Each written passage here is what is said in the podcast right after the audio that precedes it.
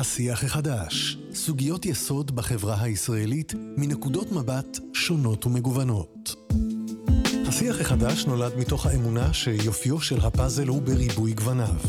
מטרתו העיקרית היא להתבונן על שאלות, דילמות וסוגיות שמעסיקות את כולנו מכיוונים רבים, וזאת תוך כדי הקשבה אמיתית ופעילה, שדרכה נוכל ללמוד דברים חדשים ולחרוג מעצמנו ומהתפיסה ממנה הגענו. בכל שיח מחויב כל משתתף לומר מה לקח ומה למד מתוך הפרספקטיבה של האחר. לבחירת המילים, לשפה ולהוויה של המשתתפים, נוכחות וחשיבות מכרעת.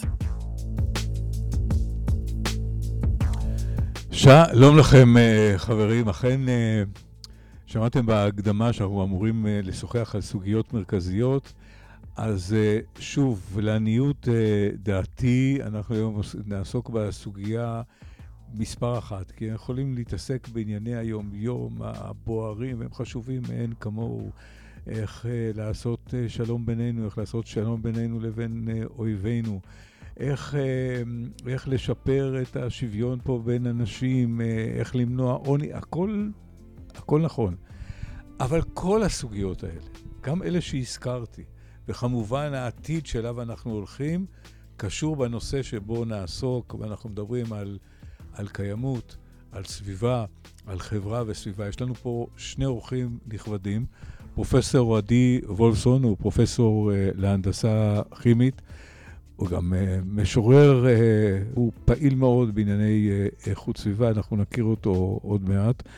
Uh, ויש לנו את שלומית uh, שרביט, שהיא עיתונאית ואקטיביסטית חברתית וסביבתית. שלום, uh, פרופסור וולפסון. שלום. שלום לך, uh, שלומית. אהלן. Uh, תראו, הכותרת של המפגש שלנו היא מאוד מרחיקת לכת, והיא מדברת על איך ליצור שינוי סביבתי עכשיו. עכשיו, לא פעם, לא זה, עכשיו. האם זאת צריכה להיות החשיבה שלנו, או שאנחנו צריכים להיאחז במה שנהוג לומר בחוגים מסוימים שעוסקים בקיימות, בתרומה הקטנה שלך כאזרח. אל תחשוב גדול, תחשוב לתוך ביתך, פרופסור וולפסון. תראה, קודם כל הייתי מוסיף לעכשיו את הכאן. מפני שזה גם חלק מהתשובה לשאלה שלך. אני מאלה שאומרים שצריך לגמגם. מה זה לגמגם? גם וגם. המאבק והשינוי צריך להיות כמו איזה סנדוויץ', מלמטה ומלמעלה, הפיכה ומהפכה. אנחנו צריכים, כל אחד מאיתנו, ביום-יום שלו, לשנות הרגלים. אין דרך אחרת. לשנות הרגלים. זה בדברים הכי קטנים וגם בדברים גדולים. זה בהחלטה הפשוטה שבמקום להרים את היד ממכונת הכביסה למייבש הכביסה שהוא כבר עומד שם למעלה, אנחנו נעביר את זה ונתלה בחוץ. מפני שאפשר לייבש בחוץ. זו החלטה פשוטה שאנחנו עכשיו נאכל פחות בשר, או בכלל להימנע מבשר, ונשפיע ככה על המון המון היבטים סביבתיים ואקלימיים, אה, וגם אה, מבחינה אה, מוסרית וכדומה. זו החלטה שניסע בתחבורה ציבורית או נלך ברגל וכן הלאה וכן הלאה. אבל כמובן שצריך לשלב גם את המדינה, את נבחרי הציבור, את התעשייה, המשק וכדומה. וכשאנחנו היום יושבים פה בתל אביב ומדברים על נושא שכזה ועל העתיד ועל הדורות הבאים, במלון אינטון יש עכשיו כנס, כנס אנרגיה. הגדירו אותו ככנס אנרגיה לאומי, אה, עתיד משק האנרגיה בישראל. ומי יושב בכנס האנרגיה? זה כנס שממומן על ידי חברות הנפט והגז. יושבים בו כל ראשי חברות הנפט והגז, ביחד עם שר האוצר, ביחד עם שרת האנרגיה. שני המסדרי, המשרדים שעכשיו נלחמו בחוק האקלים שהמשרד להגנת הסביבה רצה להביא וקיצצו אותו עד כדי שהוא כלום ומי לא נמצא שם? לא פעילי הסביבה, לא מומחי הסביבה, לא המשרד להגנת הסביבה. אנחנו צריכים משהו חדש, כמו שאמרת. פרופסור ולפסון, אתה בעצם, בעצם עכשיו, נתת לנו הקדמה שבעצם אה, מכילה, שכל משפט בה אה, הוא משפט שצריך להיכנס לתוכו, אבל אני רוצה להתחיל מהסוף. אני רוצה להתחיל מהסוף, ולהגיד שבעיניי, היום שבו השר להגנת הסביבה, אה, שייבחר, יובן היטב שזה השר החשוב במדינה. לא ישאירו אותו לסוף למישהו באמת לא חשוב וצריך uh, לשרת אותו באיזושהי צורה כדי שיהיה בקואליציה, בואו ניתן לו תפקיד, אלא שיבינו שזה התפקיד החשוב ביותר. שלומית, עכשיו אני רוצה שנשלוף משהו מתוך הדברים של uh, פרופסור וולפסון, ואני רוצה שנדבר על uh, עניין, עניין אכילת הבשר. כן. וננסה לאורך התהליך להבין, שוב, אני יודע שאת עוסקת הרבה בעניין המוסרי שקשור בזה, אבל תניחי לו לרגע למרות החשיבות הגדולה שלו, ובואי נדבר על העניין, העניין הזה דרך סביבה, דרך משקפי הסביבה. אוקיי, okay, אני חושבת שמה שחשוב בעניין הזה, וזה נוגע גם במוסרי, גם בבריאותי וגם בסביבתי, זה שקיפות. אני חושבת שאם אנשים היו יודעים באמת מאיפה מגיע הבשר, והרבה מאוד אנשים לא רוצים לדעת, ובעיקר הילדים שלהם לא מודעים לאמת הכואבת של מאיפה האוכל מגיע, ומה ההשלכות של זה גם על הבריאות שלהם וגם על כל כדור הארץ עם פליטות כל כך מיותרות מהמון המון המון בעלי חיים. בישלתי לך היום. נבלות של תרנגולות, בדיוק. פשוט... אה, אף אחד לא אומר לילד, בוא לאכול תרנגולת מתה. מציעים לו לאכול שניצל. אז אני לא אקטיביסטית כזו גדולה, אבל אני פועלת בדוגמה אישית. הדרך שלי לנסות לשנות היא פשוט בדלת אמותיי, אה, וגם עם הבנות שלי. והן אה, חיות בסביבה אוכלת בשר, והן מגיעות לצהרון וכולם סביבם אוכלים שניצלים. והן מדברות איתם על זה שהן מעדיפות לא לאכול חיות מתות, והן פשוט קוראות לזה ככה. אז אולי זה עושה שינוי קטן, אולי זה מחדיר משהו קטן בתודעה, וגם בלי להחריד את הילדים ולזעזע את נפשם הרכה, אבל פשוט לייצר שקיפות גם לדור העתיד וגם לדור שלנו, שעדיין יכול לעשות שינוי כאן ועכשיו. אז פרופסור ורסון, בוא תעשה השלמה, כי היא מיד, אה, שוב, החלק האקטיביסטי שלה, אה, מיד הלך לעניין המוסרי ועל הדיסוננס הקוגניטיבי בין אה, העובדה שאנחנו אוכלים משהו ארוז בניילון שקונים בסופר ולא מבינים מהמקור. אבל אני מדבר על התהליך, על תהליך הגידול, איפה, איפה, איפה הבעיה הסביבתית שם? הבעיה הסביבתית היא אחת הבעיות הסביבתיות הגדולות בעולם, בהמון היבטים. כ-90% מהקרקעות החקלאיות בעולם בעצם משמשות כדי לגדל צאן ובקר שאחר כך הם למאכל. כאשר אנחנו מדברים על בירוי יערות ועל זה שבאמזונס לאורך כל השנה שורפים, כורתים והכול, זה כדי לגדל או פרות או מזון לפרות. אוכל לפרות, בדיוק. וכאשר אנחנו מדברים על פליטות גזי חממה, על ההתחממות הגלובלית, אז המערכת העיכול שלנו, אבל גם של בעלי החיים, והרבה יותר של הבקר, למשל, היא מערכת עיכול שמשחררת הרבה גזי חממה אגרסיביים. אה, ולכן יש לה תרומה של כ-30 אחוז לפליטות. הגלובליות ולהתחממות הגלובלית. זה נשמע לי כמעט לא אמין. זאת אומרת, זה אומר, כאילו מספרים... סלח לי, מה שאתה אומר זה שתסלחו לי, הנודות של אה, הבקר והצאן, והצאן האוסטרלי והעיכול שלהם כאשר הם אה, מעלים גרה וכדומה. כן, זה גזי חממה. זה דומה מאוד לאותו גז טבעי שמצאנו לחופי ישראל, וכולנו ככה שמחים עליו, אבל אז אנחנו שורפים אותו כדי לייצר אנרגיה, ומייצרים פחמן דו-חמצני שהוא גז חממה.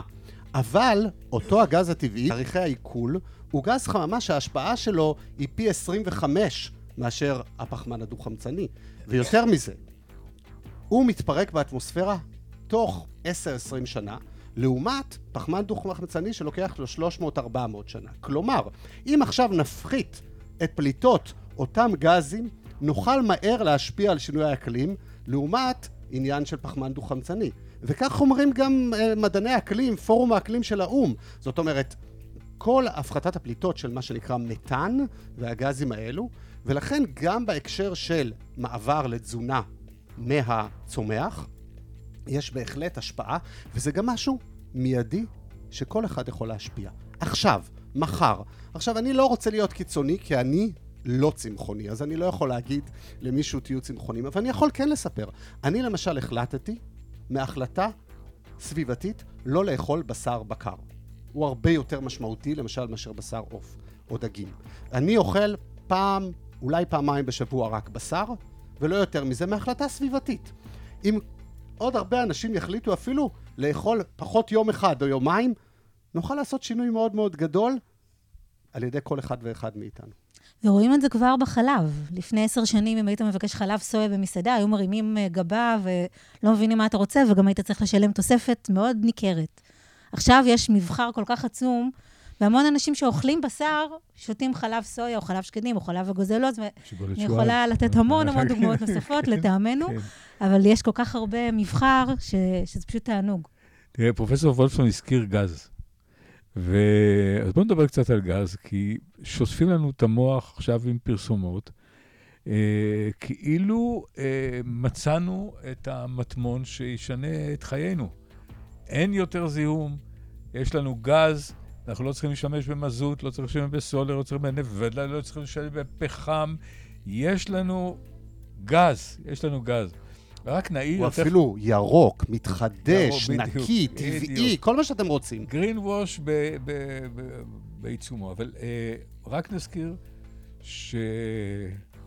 שוב, אני רוצה להגיד משהו לכם, שאל תיבהלו, כי לכל הדברים שאנחנו מדברים, כמו, יכולתם כבר להבין, אנחנו גם, אה, אה, גם אה, מספרים על החלקים הנוראים שלהם, אבל גם כל הזמן אתם יכולים להבין שבשינוי לא גדול, הדברים ניתנים, אפשר עוד לתקן. מה רציתי להגיד על, אה, על בענייני אנרגיה, שבתחנת הדלק בחדרה עדיין משתמשים בפחם. למה משתמשים בפחם? היה לי שיחה עם, עם יושב ראש ועד העובדים של חברת חשמל. אמרתי לו, שמע, אתם כנראה תעברו שם עכשיו אה, לגז. הוא אמר לי, לא, לא, לא, לא, לא, לא, לא. מבחינתי, לעבור ל... שוב, טוב לדבר על אה, פרופסור וולפסון, אני אדבר על גז ועל הבעייתיות של גז. כמובן שפחם נורא פי כמה וכמה. אבל הוא אומר, אנחנו, אם נעבור מפחם לגז, מצבת כוח האדם תצטמצם ב-50 אחוז. ולכן נשמור על הפחם, כי יש תירוצים, כי בשעת חירום יותר קל להשתמש בפחם, להשיג פחם, להוציא אוניית פחם מאיזשהו מקום. כן, פרופסור וולפסון, אתה והגז. תראו, הסיפור של הגז הוא אולי באמת סיפור שמספר את הסיפור הסביבתי. מצד אחד, גז הרבה יותר טוב מפחם או מסולר בתחנת הכוח. כשאנחנו שורפים גז, יש לנו הרבה פחות פליטות. גם של מזהמים מאוד מסוכנים, כמו חלקיקים שהם מסרטנים ועוד הרבה מזהמים, משמעותית פחות, וגם של גזי חממה. מצד שני, הגז בפני עצמו הוא גז חממה. ואמרנו כבר קודם לפני רגע, מאוד אגרסיבי, שאם נחתוך בו נוכל לעשות שינוי מהיר יותר. אבל יותר מזה, צריך להוציא אותו בים, וצריך לזקק אותו ולהפריד אותו, וכל הסיפור הוא כבר יותר מורכב רק מתחנת הכוח. אבל יש לזה עוד נדבך אחד.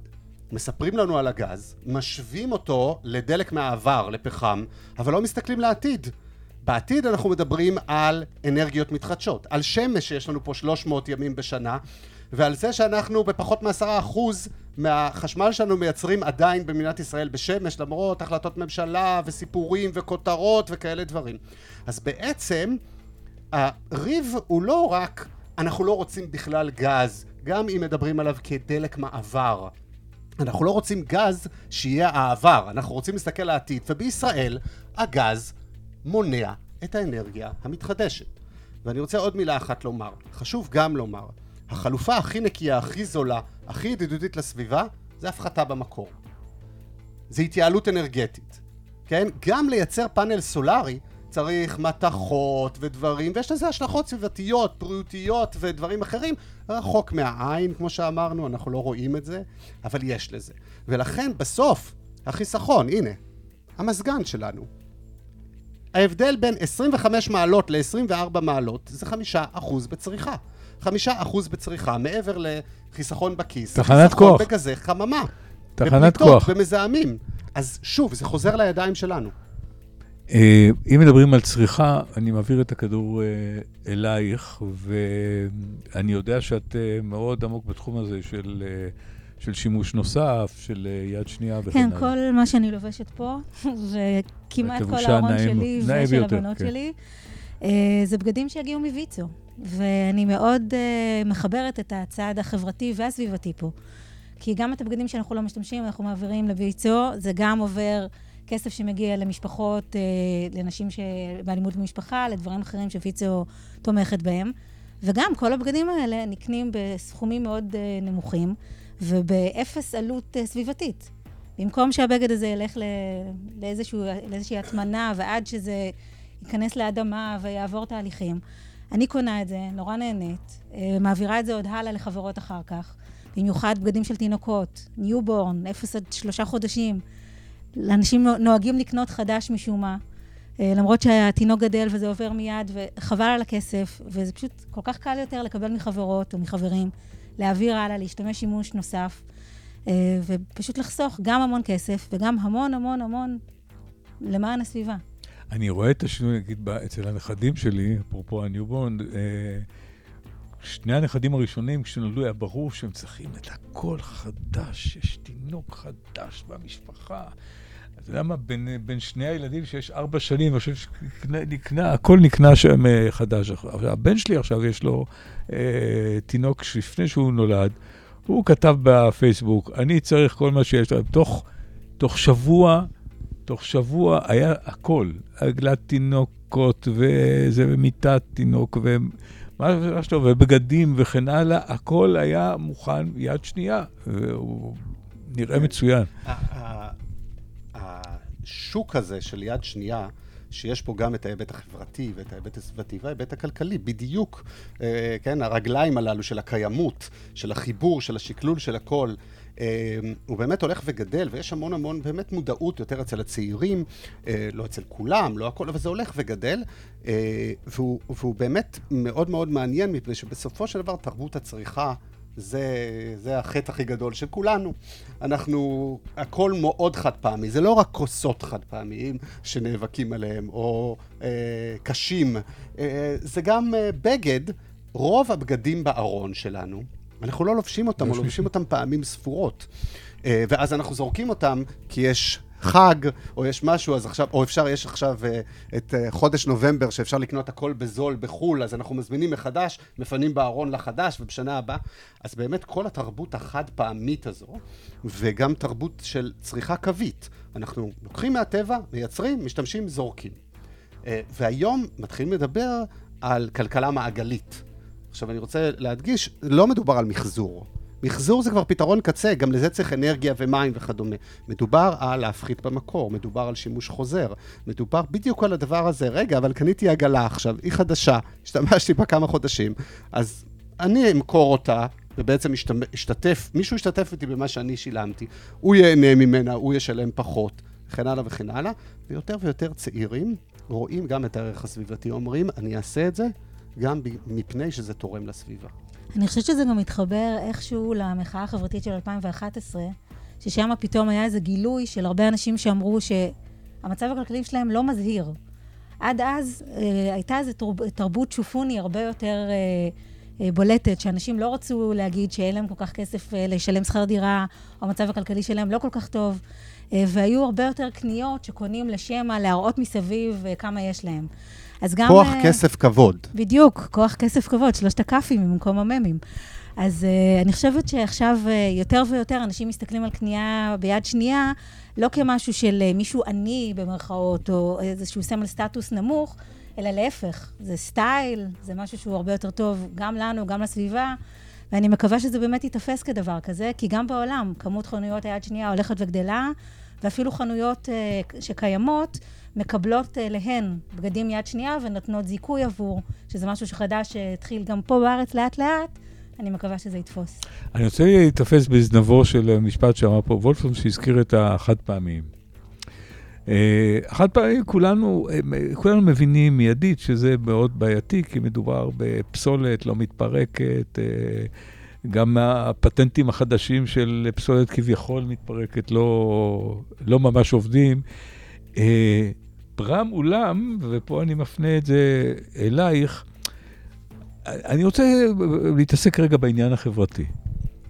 כי מי שטוען נגד זה ומי שנפגע מזה בעיקר, או לפחות חש שהוא נפגע מזה, זה החברה החרדית. חברה שבאמת לא מזהמת אה, רבות, הם נוסעים בתחבורה ציבורית והם והם אה, צורכים אה, פחות, והם... אה, לא טסים הרבה. לא טסים, הם מבזבזים לא פחות טסים. מזון. כן, אז אני אומר... וגם הם מחזירים בגדים מילד לילד, וגם אחים, ובטח. אז עכשיו, אבל, אבל הם אומרים, אתם, יש לנו פה פגיעה כלכלית מאוד קשה בכך שאתם, את המוצר הזה שאנחנו צורכים יום-יום, שעה-שעה, כי יש לנו עשרה ילדים ליד השולחן, וכי אחרת... אם המשפחה תתמוטט, כי היא אחראית על, על כל הדברים האלה, אתם כבר פוגעים בנו ישירות. מקומם אותי עניין האם, אבל כן. אבל זאת עובדה, זה את נכון. יודעת שזאת עובדה. אני יודעת שזאת אז- עובדה. אז אני אומר, העניין הזה של... אה, שכל מה שאנחנו אומרים בענייני סביבה, אנחנו צריכים לנוע בו ברגישות, כי הוא, הוא לא חד משמעי. איך הסיפור הזה נפתר? אה, אני חושבת שבאמת צריך ללכת פה על איזשהו גבול עדין. צריך לראות, אה, העלייה במחירי החד פעמי, אני חושבת שהיא מבורכת מצד אחד, כי הרבה מאוד אנשים ששוקלים לקנות חד פעמי בשביל למ- לעשות מנגל, אה, יכולים פתאום לשנות את דעתם ולהשתמש בכלי איקאה שיש להם בבית במקום זה. או בימי הולדת, אה, לנסות ליצור איזשהו משהו שעובר נגיד מאחד לשני, נכון. ערכת יום הולדת, במקום להשתמש בחד פעמי הזה. מי שמשתמש בזה באופן קבוע, כמו החברה החרדית, אולי כדאי לשקול את העניין הזה של מדיח. אני יודעת שבשבת יש יותר בעיה עם הפעלת מדיח, אבל ביום-יום אה, מדיח צורך הרבה פחות מים, אה, כמה שהוא כאילו מבזבז, מבזבז חשמל, אבל בסופו של דבר הוא יותר ידידותי לסביבה משימוש כל כך כל כך ענף וחד פעמי. אז לראות איפה חייבים, נגיד ואיפה- בשבת, ואיפה אפשר איפה- שלא. מה, מה מסבסדים בתוך הסיפור?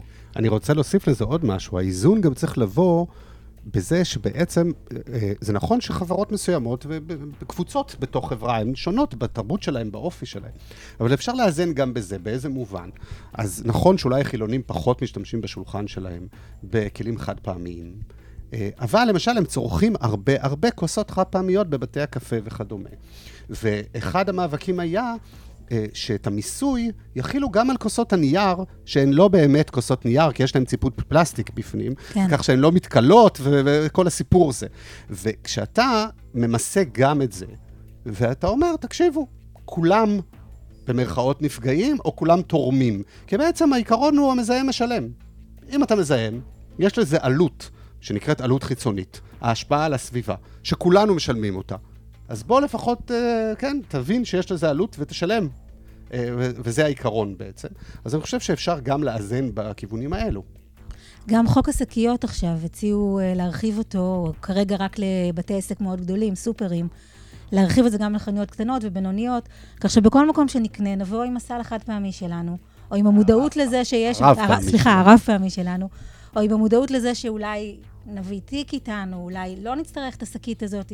זה לא עשר אגורות, זה העניין הזה של השנייה לעצור ולחשוב אם אני כן או לא לוקח שקית, זה כבר יכול לעזור. אגב, החוקים האלה הם הצלחה גדולה. כי, כאילו, עם השקיות, אני לא יודע מה קרה בהמשך, אבל בהתחלה היה מדובר בירידה כן. עצומה. ואחר. כך הייתה עלייה. אני, אני רוצה... אבל הייתה, הייתה עלייה, כי, לא, לא כי, משמעותית. כי, לא, כי גם ה... הקנס הוא לא היה כן. משמעותי. אני, אני רוצה משהו לומר. אני, אני כמובן בעד אה, צעדים כאלה ואחרים כדי להגביל. אני תמיד אומר שצריך לפתוח אפשרויות ולשרטט גבולות. אתה לא יכול לבקש מבן אדם לזרוק זבל ברחוב אם אין פח זבל. זה לא, לא הגיוני. כמו מה שהיה אבל, עכשיו אה, עם הבקבוקים. כן, אבל מצד שני צריך כן אה, גם לשרטט גבולות, אבל צריך מאוד להיזהר עם מה שאנחנו שומעים בתקשורת, עם המספרים, עם הכותרות, עם הדברים שאומרים לנו, מפני שיש המון אינטרסים שנכנסים פנימה, לספר לנו איך כל השקיות למשל ירדו, אבל... לא מספרים לנו על השקיות לא מסוג גופייה, מה שנקרא לו, אלה עם שתי ידיות, שהכמות שלהם עלתה, כי אנשים לקחו אותם מהירקות בשביל לשים בהם את מה שהם לוקחים עכשיו, במקום. השקית הרגילה. אז אני, כמישהו שהוא גם מדען ומי שמאמין במדידה והערכה, כדי ש... אני רוצה לראות מספרים, רוצה לראות את התמונה הרחבה, רוצה לראות את השינוי עם הזמן. זה מבורך, אבל צריך להיזהר לא לרכב על הגל אה, בדברים האלו. אה, ועוד דבר אחד קטן, זה נפלא, עוד פעם, כל דבר קטן, שקיות, בקבוקים, אנחנו צריכים את השינויים בגדול. העולם אה, לא מחכה לנו. אז אתה בתור אה, פרופסור להנדסה כימית, אנחנו מחכים לך. מתי, למשל, תפתור את בעיית הפלסטיק, אתה וחבריך, כדי להגיע למצב שבו נמצא תחליף שהוא אה, לא נערם באוקיינוסים להרי פלסטיק אה, מזהמים? האם זה, הא- האם זה בפתח? האם יש עבודות על זה? האם זה מתחיל לקרות? יש הרבה הרבה מחקר בתחום הפלסטיק. יש כיוון אחד הוא מה שנקרא ביופלסטיק, כלומר הפלסטיק שבעצם מקורו מחומרים טבעיים, אה, סוכרים, רב סוכרים, כן, פחמימות וכדומה. פוליסחרידים, כל מיני חומרים שבעצם מייצרים בטבע, ואנחנו יכולים להפיק את זה על ידי גידול אצות, או פטריות וכדומה, ובעצם אה, להפיק את זה. עכשיו, גם לגידול הזה יש משמעויות אה, כאלה ואחרות, אנרגיה, אה, מים, שפכים וכדומה, אבל היתרון הוא באמת שהפלסטיק הוא פלסטיק שמתחדש, כלומר אנחנו יכולים את חומר הגלם לקבל כל פעם מחדש, וגם מתכלה, מתפרק בצורה ביולוגית. העניין הוא שעדיין צריכים למצוא מספיק חלופות, כי פלסטיק זה שם להמון המון חומרים, עם המון המון תכונות. ויהיה לנו מאוד מאוד קשה להגיד, בואו נחזור לזכוכית עכשיו. תחשבו עכשיו שאתם תתחילו לקנות בקבוקי זכוכית על כל דבר בסופר, אה, וזה נשבר וזה כבד וכדומה, או למתכת או לעץ. יש לפטר, לפלסטיק הרבה יתרונות והרבה אה, דברים שהוא, שהוא טוב. לא כל פלסטיק הוא חד פעמי. את זה צריך להפסיק. זאת אומרת, אין סיבה לחד פעמי. לחד פעמיות, לא צריך עטיפה על עטיפה על עטיפה, מה שנקרא אריזת יתר. לא צריכים עוד שקית על הקרטון, על ה...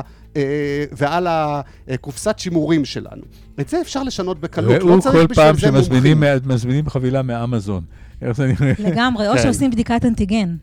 כן, נכון. כן, למשל. אז מקבלים איזו קוקייה אחת קטנה בתוך קרטון גדול שהשליח הביא עד הבית, עם מלא מלא פצפצים בפנים, וכל זה הולך בשנייה לפח. דליק, אני לא בקאסט של התוכנית, אבל אני ביקשתי רשות מהנתבת להתערב.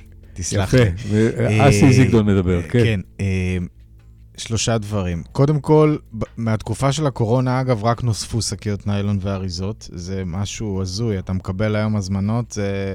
עד שאתה מגיע למה שהזמנת, יוצאת לך הנשמה, זה, זה בכלל, אני לא, אתה יודע, אני הבנתי למה הייתה את הסטריליזציה הזאת, אבל זה כאילו נשאר, אתה מזמין היום אוכל, זה לא יאמן כמה אריזות וכמה דברים. לא יודע, אני באמת לא מצליח להבין את זה.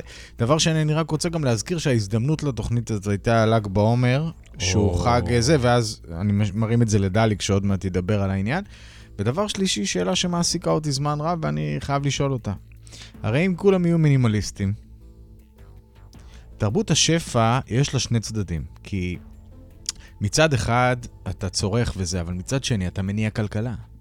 אם כולם יהיו מינימליסטים, ממה אנשים יתפרנסו? ממה אנשים יחיו? הייצור.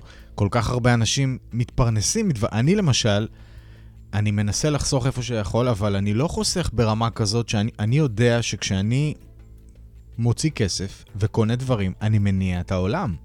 ככה העולם עובד. אני מפרנס אנשים. אני חייב לשאול את השאלה הזאת, כי היא הולכת איתי כבר חודשים בראש, ואני אומר, אוקיי, אי אפשר להציג רק צד אחד, יש לזה עוד צד לכל הסיפור הזה. אם כולם יהיו מינימליסטים, חבר'ה, המון אנשים ימותו ברעב. אה, בואו. אסי, אתה יודע כן. שהתפיסה הזאת שלך התחילה ב-1929, היה המשבר הכלכלי הגדול בארצות הברית, ואז חשבו איך פותחים, איך יוצאים מזה. ואז הלכו על צריכה, צריכה, צריכה, מגדילים צריכה. טלוויזיה, פרסומות, רדיו, פרסומות, צריכה, צריכה, צריכה, צריכה, צריכה, ומאז ועד היום זאת התפיסה, שאפשר להניע רק על ידי uh, צריכה, והאמת היא שזה פשוט לא נכון. אנחנו לא צריכים את כל הצריכה לא הזאת, רגע, זה לא באמת שנייה, צורך. אני לא באתי אנחנו... עכשיו לתת uh, קונטרה כדי להגיד שזה הנכון, אני באתי לתת קונטרה כדי לאזן את התמונה, כי כמו שאמר המגמגם... אני רוצה לענות לך. עדי המגמגם אמר גם וגם. גם כן. אני, כששואלים אני... אותי הרבה פעמים, אני אומר, חבר'ה, החיים זה גם וגם. עכשיו, אני אומר את זה כי חייבים גם להגיד את זה. עוד פעם, אני אומר, אם כולם יהיו מינימליסטים... אז בוא, אז בוא, אתה, בוא, אתה בוא, בוא, בוא נדייק קצת את הדברים. אוקיי, קודם כל, נגיד מילה אחת שחשוב לי לומר, כמי שעוסק בכימיה וזה, אנחנו לא קונים שקיות ניילון, אלא שקיות פלסטיק. ניילון זה סוג אחד של פלסטיק, שהוא כל כך יקר לייצור, שאם היינו רוצים לקנות שקיות ניילון, אז היינו משלמים הרבה כסף. אז לרוב אנחנו לא קונים ניילון, אלא פלסטיק מסוגים שונים. אבל לשאלתך, כל הסוגיה הזו של צמיחה, צריכה, שכל העולם המערבי מקדש אותה, ואחרינו גם כלכלות אחרות. היא באמת איזושהי אה, סוגיה מאוד מאוד גדולה. כמו שאמרת, תמיד יש את העניין הזה. תסגרו מפעל מזהם, מה יהיה עם העובדים? אה, תקנו פחות, מה יהיה עם העובדים, עם הכלכלה וכדומה. יש פה כמה אה, יסודות שצריכים אולי לערער עליהם. וזו השאלה הגדולה בעצם שאנחנו מדברים עליה. לא על בקבוק או על שקית או אפילו על בגד. השאלה של הכלכלה שלנו, האם אנחנו יכולים בעולם המוגבל במשאבים שלנו, להמשיך עם הכלכלה הזו? התשובה היא לא. יש גבולות, גבולות פלנטריים, גבולות שהעולם הזה יכול לספוג. זאת אומרת, אם אנחנו נמשיך לצרוך, אנחנו נפחית את המשאבים בטבע, לא ניתן להם להתחדש, ולא יהיה לנו מחר אפילו את הדברים הבסיסיים של מזון או דברים אחרים. אבל יש אפשרויות אחרות, ולא כל האפשרויות הם לחם עוני ומים צרים. לא כולם. יש אפשרות לדבר על שגשוג ולא על צמיחה. כן? יש הבדל משמעותי ביניהם. צמיחה זה יצור, יצור, יצור. זה אומר, כן, שכולנו עובדים כל היום קשה כדי לבזבז את הכסף אחר כך. אולי צריך לעבוד פחות קשה ולבזבז פחות כסף. כולנו. לא רק אלה שמייצרים בזה, גם אלה שקונים ואחרים, כן? כי הרי בסוף אנחנו... זאת אומרת, יש פה איזה מין מעגל כזה. עכשיו, זה לא שאני עכשיו נותן את כל הפתרונות ואת כל... אבל אני רוצה כן, כמענה למה שאמרת, צריך לזכור שאנחנו נמצאים בתוך משהו שאנחנו רגילים אליו, שנראה לנו, ש... ותמיד זה ככה, שאי אפשר לצאת ממנו. את זה אנחנו צריכים לשנות. השינוי המהותי שצריכים לעשות הוא שינוי בכלכלה. זה ברור. רגע, רגע, דבר איתי בחיים עצמם עכשיו, אל תדבר איתי, שנייה, דבר איתי קטן, בסדר? כן, אז אני אגיד לך שנייה, עוד פעם. יש קבוצה בפייסבוק, מינימליזם וחיים פשוטים, אנשים שם מתפארים בזה שהם מצליחים לחיות משקל וחצי בחודש. שנייה. אבל האנשים האלה, אולי הם תורמים לעצמם, לחברה, אני לא יודע כמה הם תורמים. זאת אומרת, כמה היא, אה, אתה יודע, זה פרנסה של הרבה אנשים. יש פה, אנחנו תלויים זה בזה. שנייה. זה נכון, אנחנו אבל אתה תלויים גם חוזר, בכדור. רגע, אבל אתה חוזר לנקודת אני צריך, בסיס אני, שאומרת... אני צריך שתוריד את מה שאמרת עכשיו רמה אחת למטה. לחיים. קח אותי אני- לחיים, לא בסיסמאות. אז אני דבר אומר- איתי על החיים עכשיו, לחיות. איך אני חי באופן כזה, שאני גם מקיים, פוגע פחות במשאבים, אבל גם מקיים את החברה. זאת לדעתי הנוסחה שצריכה להיות בסופו של דבר. כי אנחנו מעגל כלכלי, לא רק מעגל אה, אה, של משאבים, זה מה נכון. שנקרא, אה, אה, עוד של פעם, הטבע. אין לנו הרבה זמן להיכנס לזה. יש אבל לנו אני- קצת אבל זמן. אני כן רוצה לומר בהקשר הזה, שה... אה, שני דברים. קודם כל, אנחנו צריכים לזכור שאנחנו עולם צומח כל הזמן, גם במובן של כמות האוכלוסייה. זו סוגיה מאוד גדולה. צריכים לדבר עליה, היא נורא קשה, היא נורא קשה בהמון היבטים דתיים, אחרים ואתניים, אפילו של גיוון אוכלוסיות, איזה אוכלוסיות יכולות לגדול ואיזה לא יכולות לגדול, המון דברים. אבל ברור לנו עוד פעם שאי אפשר להמשיך עם הצמיחה המטורפת הזאת, כי פשוט מאזן חומר פשוט אומר, יש כך וכך חומר בטבע, ילך יותר לאדם, יהיה פחות בטבע. נקודה פשוטה. מהמם. עכשיו, אנחנו צריכים, מבחינה כלכלית, אני חושב, שאם אנחנו נשים למשל תו מחיר על דברים אחרים, לא רק על המשאבים שהכנסת, זמן העבודה של האנשים, אלא גם מה עושה אותך מאושר יותר, מה הוא באמת צריך אותו. אנחנו מסתכלים על ערך שנקרא ערך חליפין. יהלום בערך חליפין הוא עולה הרבה כסף, אבל ערך השימוש שלו לחיים הוא כלום. האוויר שאנחנו נושמים, אין לו תג מחיר, אבל בלי כמה דקות בלי אוויר אנחנו נמות. ולא, אנחנו לא חושבים על הזיהום שיש באוויר הזה, שהורג אותנו גם בלי שאנחנו יודעים. אז אני בהחלט מסכים איתך שאנחנו צריכים לתת לכל אחד לחיות בכבוד, לחיות טוב אפילו. אנחנו צריכים, אבל יש עוד הרבה סוגיות בדרך שלא דיברנו עליהן, כמו הפערים החברתיים העצומים. למה מישהו צריך להרוויח מיליונים וכמה אחרים עובדים נורא קשה? אולי נחלק את העוגה יותר טוב, גם את המשאבים וגם את הכסף. יש הרבה תשובות לתת לדבר הזה, אבל ברור שצריך משהו לשנות. גם מבחינה חברתית, דרך אגב, כי אנחנו חיים בחברה מאוד עם פערים, עם אי שוויון עצום, משווע. לראות אנשים עניים כל פעם בכותרות, זה נורא. ואנחנו בחברה כזו משגשגת, כמו שאתה אומר, ועדיין יש כל כך הרבה עניים. וגם, להכניס לתוך זה את ההיבט הסביבתי. אז אני חושב שצריך להסתכל על זה רחב יותר, אבל בהחלט זו סוגיה שצריך לדבר לא, עליה. אני- המ- להיכנס המטרה- לסוגיות הקשות המטרה האלה. של התוכנית הזאת, אני רק מחדד אותה, היא לא להביא צד אחד. היא להביא תמיד פרספקטיבות מגוונות. אנחנו, אה, אסי, סליחה, אנחנו אנחנו לא שם, לא אני מביאים צד. אחד, אנחנו מביאים... לא, אנחנו אני רק אומר. מינימליזם, בסדר, אבל זה אחלה, הצגת אבל יש לו בעוז עוד צד. ובעוצמה את מה ש-. את מה שרצית אני להגיד. רוצה חשוב רק. להוסיף ו- נקודה קטנה של בחירה. כן. רק להגיד שכאילו, אני כן חושבת שצריך לקנות. לא אומרת, אל תקנו. אני ממש לא ב- לא, לא, לא אמרתי של, שאת אה, אומרת, לא דיברתי עלייך אבל. כן, אה, כן אפשר לבחור. אפשר, אפשר לבחור לקנות תוצרת הארץ. זה סוג של אה, בחירה אחת. אפשר לקנות סחר הוגן. זו בחירה שנייה.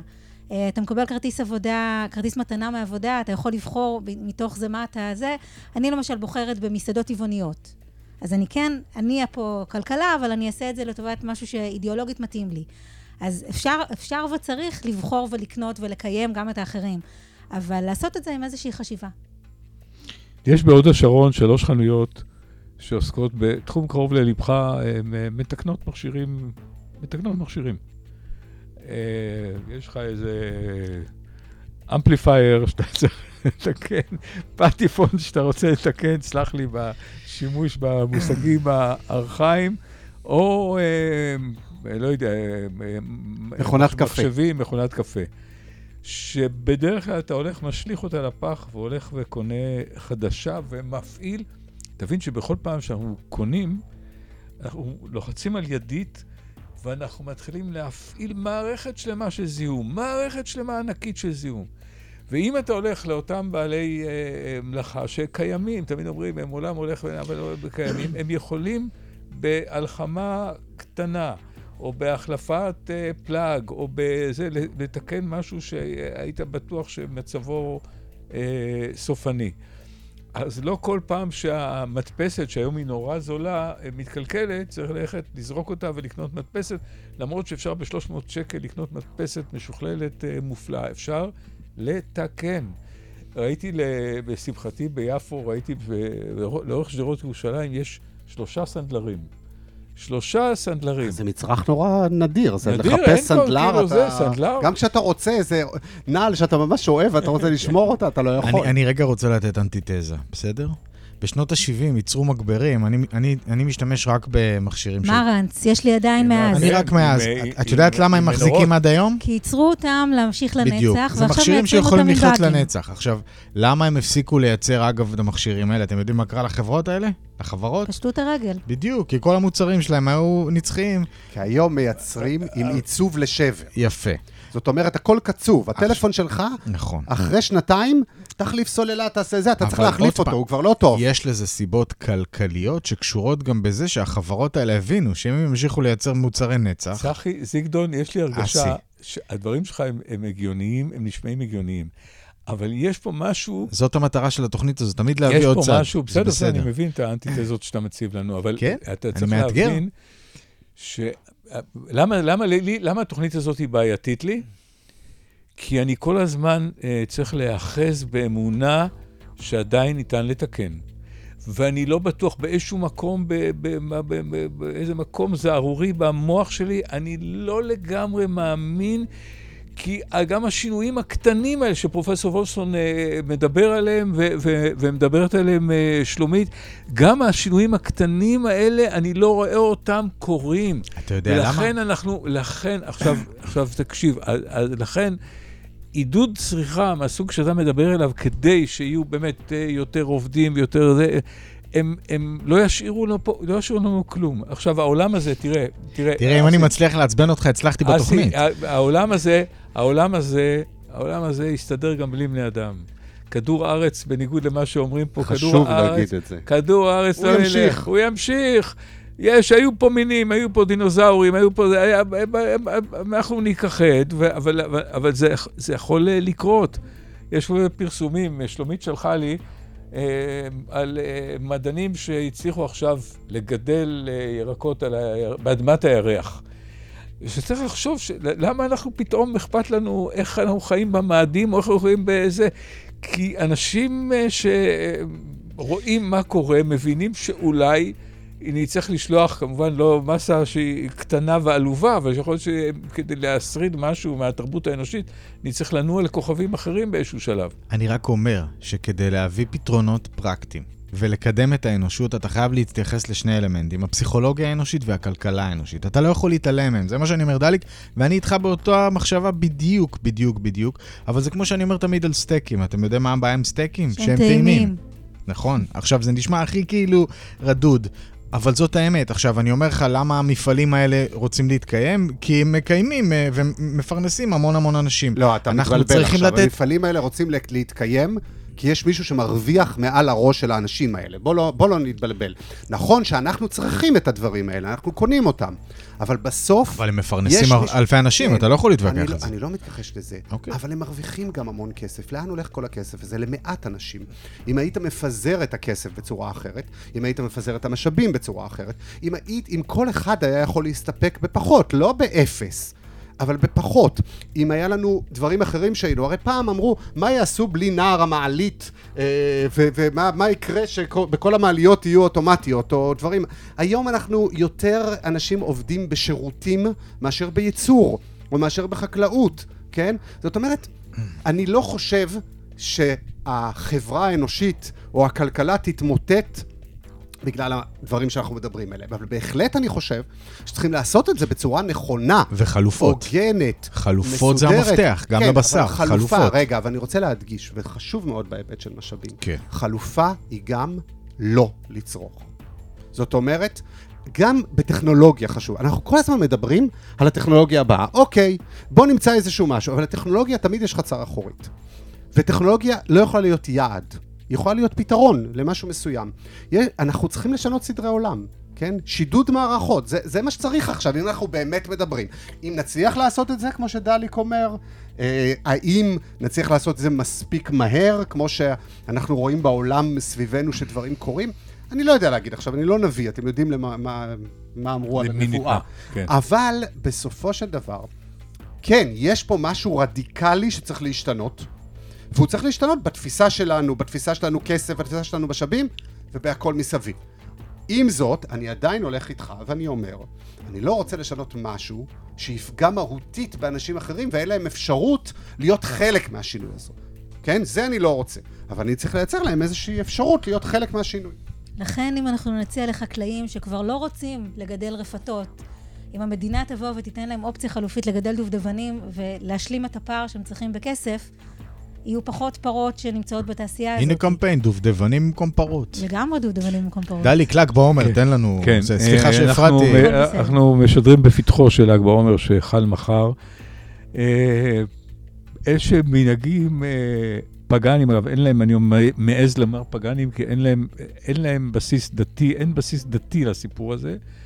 וזה עניין של מנהג ומסורת, אני לא מזלזל במנהג ומסורת. העניין הוא שעם הזמן זה הלך להיות כמה שיותר, המהדורות צריכות להיות כמה שיותר גדולות, וכל המרבה הרי זה משובח. עכשיו, הזיהום, הזיהום של"ג בעומר אה, גורם לו הוא פשוט לא יאומן. לא טס ב- ב- בחללית ומביט מטה אל המדינה הקטנה הזאת שעולה באש.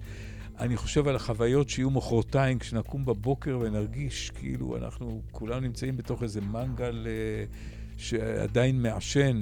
אה, הסיפור של הזיהום הוא נורא, ואני רוצה להגיד להורים, תקשיבו.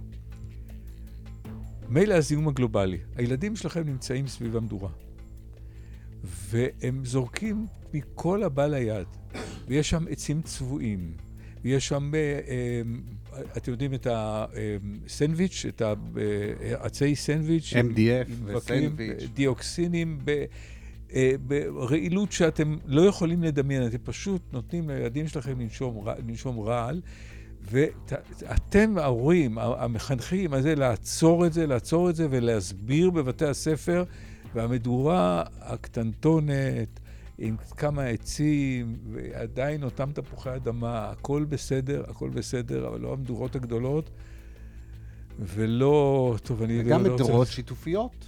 יותר אנשים בדיוק, יותר שכבות. סביב מדורה אחת. אתה הולך באיזשהו שטח בתוך העיר, ואתה רואה אחד על יד השני כל אחד צריך את המדורה שלו. זה אני כאן ועכשיו, כן? אז אפשר, יש הרבה חלופות והרבה דברים שאפשר לעשות, ועדיין לשמר אפילו את המנהגים התרבותיים, אה, בדיוק כמו שעכשיו היה לנו ביום העצמאות, סוגיית הזיקוקים. עם הרעש, עם הפגיעה זה ב- היה ב- נפלא, באנשים שונים. זה היה נפלא. ופתאום אפשר להחליף את הזיקוקים במשהו אחר, או אפילו לא בזיקוקים. יש דברים, גם תרבות זה משהו משתנה. ואי אפשר כל הזמן להישאר עם הרגל. אתם יודעים מה זה הרגל? הרגל זה ששואלים אותך למה, אתה אומר ככה. ילדים קטנים אומרים ככה זה לא תשובה. אז בוא ניתן להם תשובה אחרת. בוא ניתן להם תשובה אחרת, כי אנחנו כן אומרים להם ככה כל הזמן. יש דברים שצריכים להשתנות ושאפשר לשנות אותם ועדיין לשמור על אה, מסורת שלנו, על תרבות שלנו, להזכיר דברים שהיו, ואפשר לעשות את זה בדרך אחרת, גם במדורה וגם ביום העצמאות.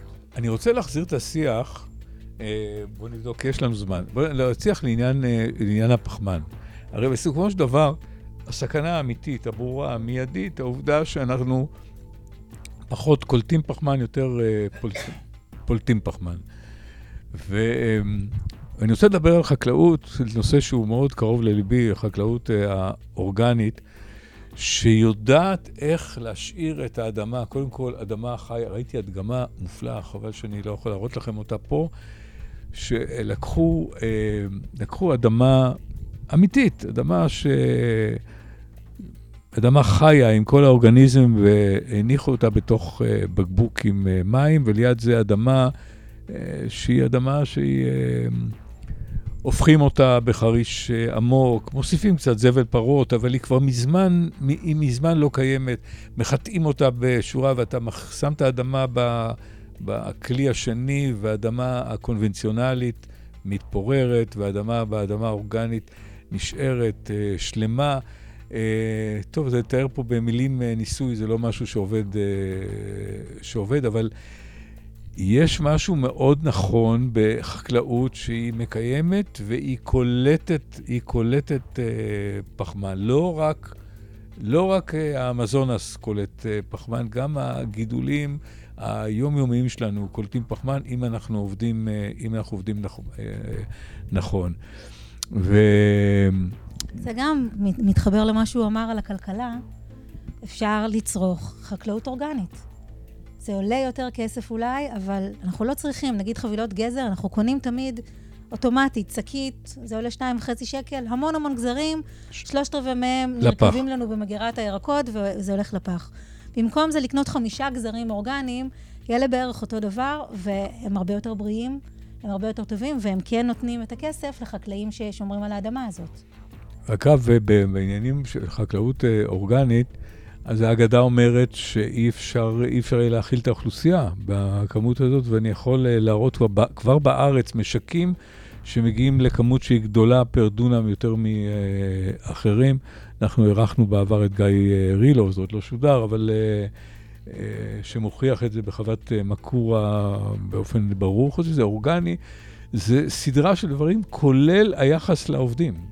כולל המגורים של העובדים והמזון שהעובדים אוכלים. הסיפור הזה הוא אה, כולל, אבל... אני, אבל... אני רוצה רק להגיד מילה לפני שאני, לסיום, לזה דליק, ברשותך. אני חושב, ואני מאתגר אותך, עדי. אה, אני חושב... כיוון שלא רואים את הדובר... רואים, רואים אותי, יש לה מצלמה, זה בסדר. וידאתי את זה לפני, שאני לא אשמע לא כמו איזה כל מיני שמיים. אבל רציתי לומר... אה, כן. דליק שלומית, ועדי, אני רוצה רגע לאתגר אותך, ואולי מישהו כבר עשה את זה. אבל עד שלא יהיה מודל שיהיה 360, זאת אומרת, יראה איך אתה מצליח אה, לשמר, גם בהקשר למה שדליק, אתה אמרת עכשיו, צריך להראות, והגזרים והכול, איך את לא פוגעת בחקלאים, איך את לא פוגעת בפרנסה. זאת אומרת, צריך פה ליצור, אני מרגיש שכל הזמן אני מקבל אה, הבזקים וחתיכות, וכל חתיכה מעלה דיסוננס בצד השני. צריך פה, זה מעגל חיים, זה כמו בטבע. ועד שאתה לא תדע לתת מענה ולהראות לאנשים, לדעתי רק אז אפשר יהיה לעשות שינוי תודעתי אם אנשים יבינו שזה ווין, ווין, ווין, ווין, ווין, ווין, ווין, ווין. אתם מבינים מה אני אומר? זו דעתי, וכנראה שיש מודלים כאלה כבר בעולם שרצים, אני מניח שאתה יודע, אני לא ממציא את הגלגל עכשיו, אבל אני עוד לא אה, קיבלתי את כל התשובות לכל השאלות. והחלופות הם חלק מהעניין הזה, תמיד להציע חלופה. אבל צריך להיות מודל שיראה איך אף אחד לא נפגע, דליק, זה העניין. כי כל אחד, יש הרבה פחד. אתה, אתה אנשים מבקש... מפחדים פה, שילך מפה. אתה מבקש, לא מודל, אנשים, אתה אתה מבקש יודע... מודל שאף אחד לא נפגע. הרי היום החקלאים שלנו נפגעים כל הזמן בגלל המודלים הקיימים. אוקיי. לא מודלים של חקלאות אורגנית, או מודלים זה... הממוצע של הגילאי של, של חקלאים בארץ הוא 70, שתדע, החקלאות הולכת ונכחדת. אז, אז המודלים האלו הם, הם, הם, הם, עוד פעם, יש כאלו ואחרים, אה, חלקם עובדים במקומות שונים יותר או פחות, חלקם על הנייר וזה. הסוגיה הגדולה היא לא המודלים.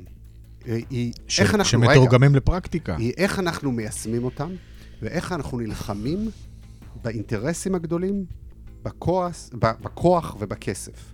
שמניעים בסוף. אני חוזר איתך כל הזמן לדברים האלה. אתה מדבר על האנשים שעובדים, שיכולים לאכול, שיכולים לקנות מישהו על הגב שלנו. מעל הראש שלנו, אני מכיר כל גם... הזמן עושה עוד לי, הרבה אני דברים. אני מכיר גם חברות. אפשר? שנייה, אני מכיר חברות. גם חברות. אני קורא תיגר גם על מה שאתה אומר עכשיו. יש חברות שהבעלים שלהם הם לא חזירים, ושנייה, ואנשים מתפרנסים, וזה אכן בהחלט. מה שאמר... שנייה, והתייחסתי לנקודות שבפירוש אנשים מתפרנסים בסופו של דבר מהצריכה. אני לא אומר שזה טוב, אבל אני אומר שכדי לשנות צריך להציע מודל לא, אחר. אנחנו לא נפסיק לצרוך.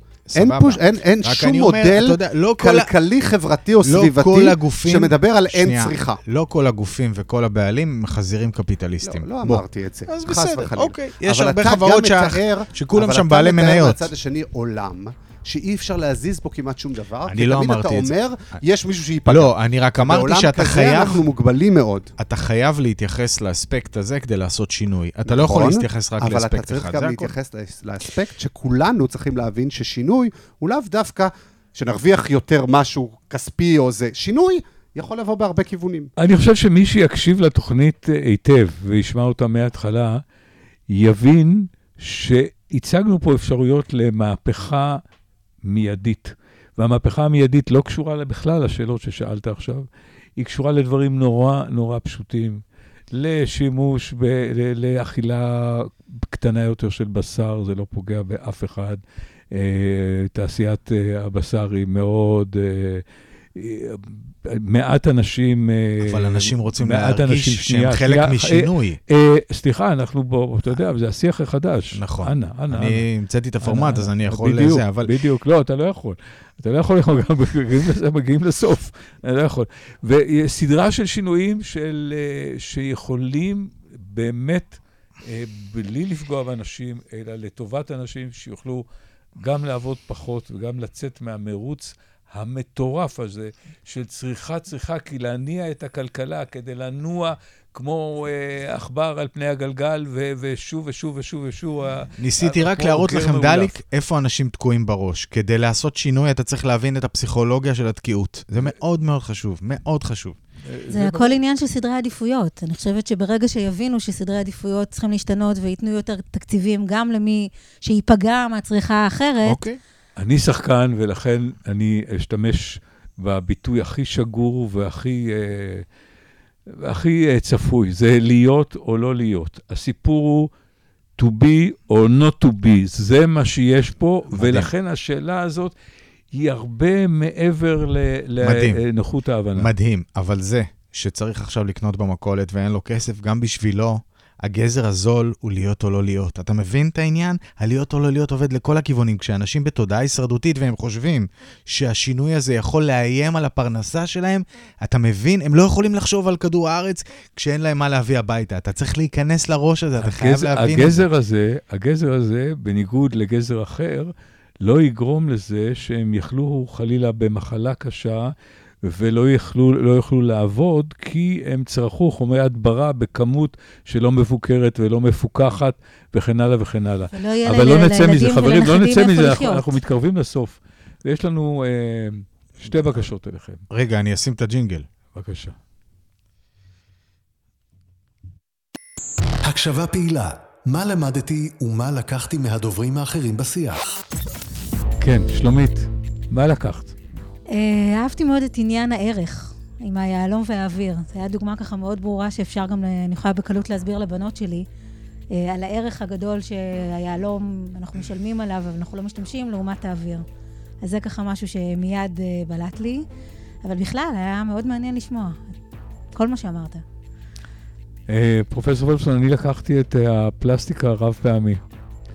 זאת אומרת, אה, שוב, כי זה מתוך כור מחצבתך, כאילו, כי אתה עוסק ב, ב, בכימיה ובענייני ייצור אה, בכימיה, ופלסטיק אה, רב-פעמי יכול לפתור חלק גדול מהבעיות שלנו.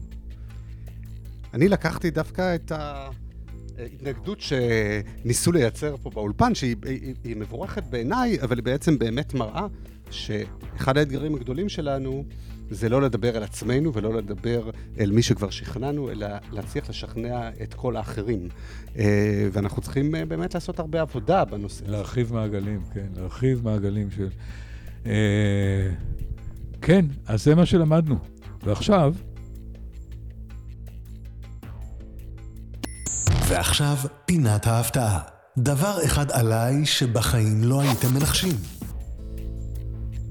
הפינת ההפתעה בעצם אה, שואלת אה, שלומית אותך, מה, מה, מה אנחנו לא יודעים עלייך? יש לך איזה סוד שאת נושאת שאנחנו לא יודעים?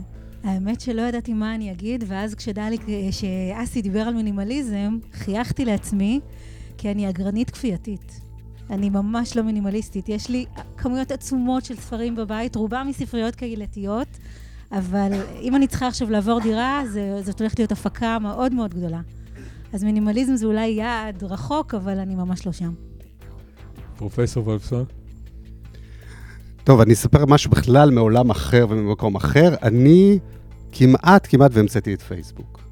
לפני הרבה הרבה שנים נסעתי עם אימא שלי לפולין אה, בעקבות סבתי, שהייתה ניצולת שואה, ואחרי הרבה שנים אימא שלי רצה לנסוע ונסענו, וכשחזרתי משם, היה לי סטודנט מארצות הברית במעבדה שהתמחה גם בנושא של אה, תוכנה, ואמרתי לו, תקשיב, יש לי איזה רעיון, אני צריך ממך, אם אפשר לעשות את זה. והיה לי רעיון שהרבה אנשים, ילדים, נוסעים למסעות, לדברים, שיספרו את הסיפור שלהם, שימשיכו לגלגל, וזה יעלה איפשהו, וכל אחד יוכל להגיב, והם יוכלו לספר לו וכדומה. ואז הוא אמר לי, תקשיב, אני חושב שמה שאתה מדבר, בוא אני אכניס אותך למשהו שעכשיו, עכשיו, יש בארצות הברית, ופתחתי פייסבוק, נראה לי כמעט אחד הראשונים במדינת ישראל, וגיליתי שהקדימו אותי. וואו, וואו, אתה מבין, יכול היה להיות לך מספיק כסף כדי לחולל את השינוי עכשיו. ממש זה יכול היה לקרות. אה, דליק, תפתיע אותנו. אני יכול לספר, אולי חלק מהנוכחים מכירים את זה, פרופסור ורסון בטח לא. אה, אני כבר מתתי פעם בעבר, וכיוון שמטתי אה, מוות קליני, אני יכול, אני יכול להבין עד הסוף את, את הקיום הלא מוחלט שלנו כאן על פני, על פני הארץ הזאת. שאנחנו בפף יכולים להיעלם, וכשחזרתי היה לי תפקיד גם ב... אה, להמשיך אה, לחיות, וגם לגרום לאנשים אחרים שיוכלו אה, לחיות, את התפקיד הזה אני משתדל למלא. זהו, אנחנו נפרדים. תודה רבה לך, פרופסור עדי וולפסון, שהיית כאן איתנו. תודה, תודה רבה. תודה רבה לך, שלומית שרביט. תודה רבה לאסי, שניסה לקלקל את הכל ולא הצליח. תודה רבה לכולכם. שלום, שלום ושוב שלום.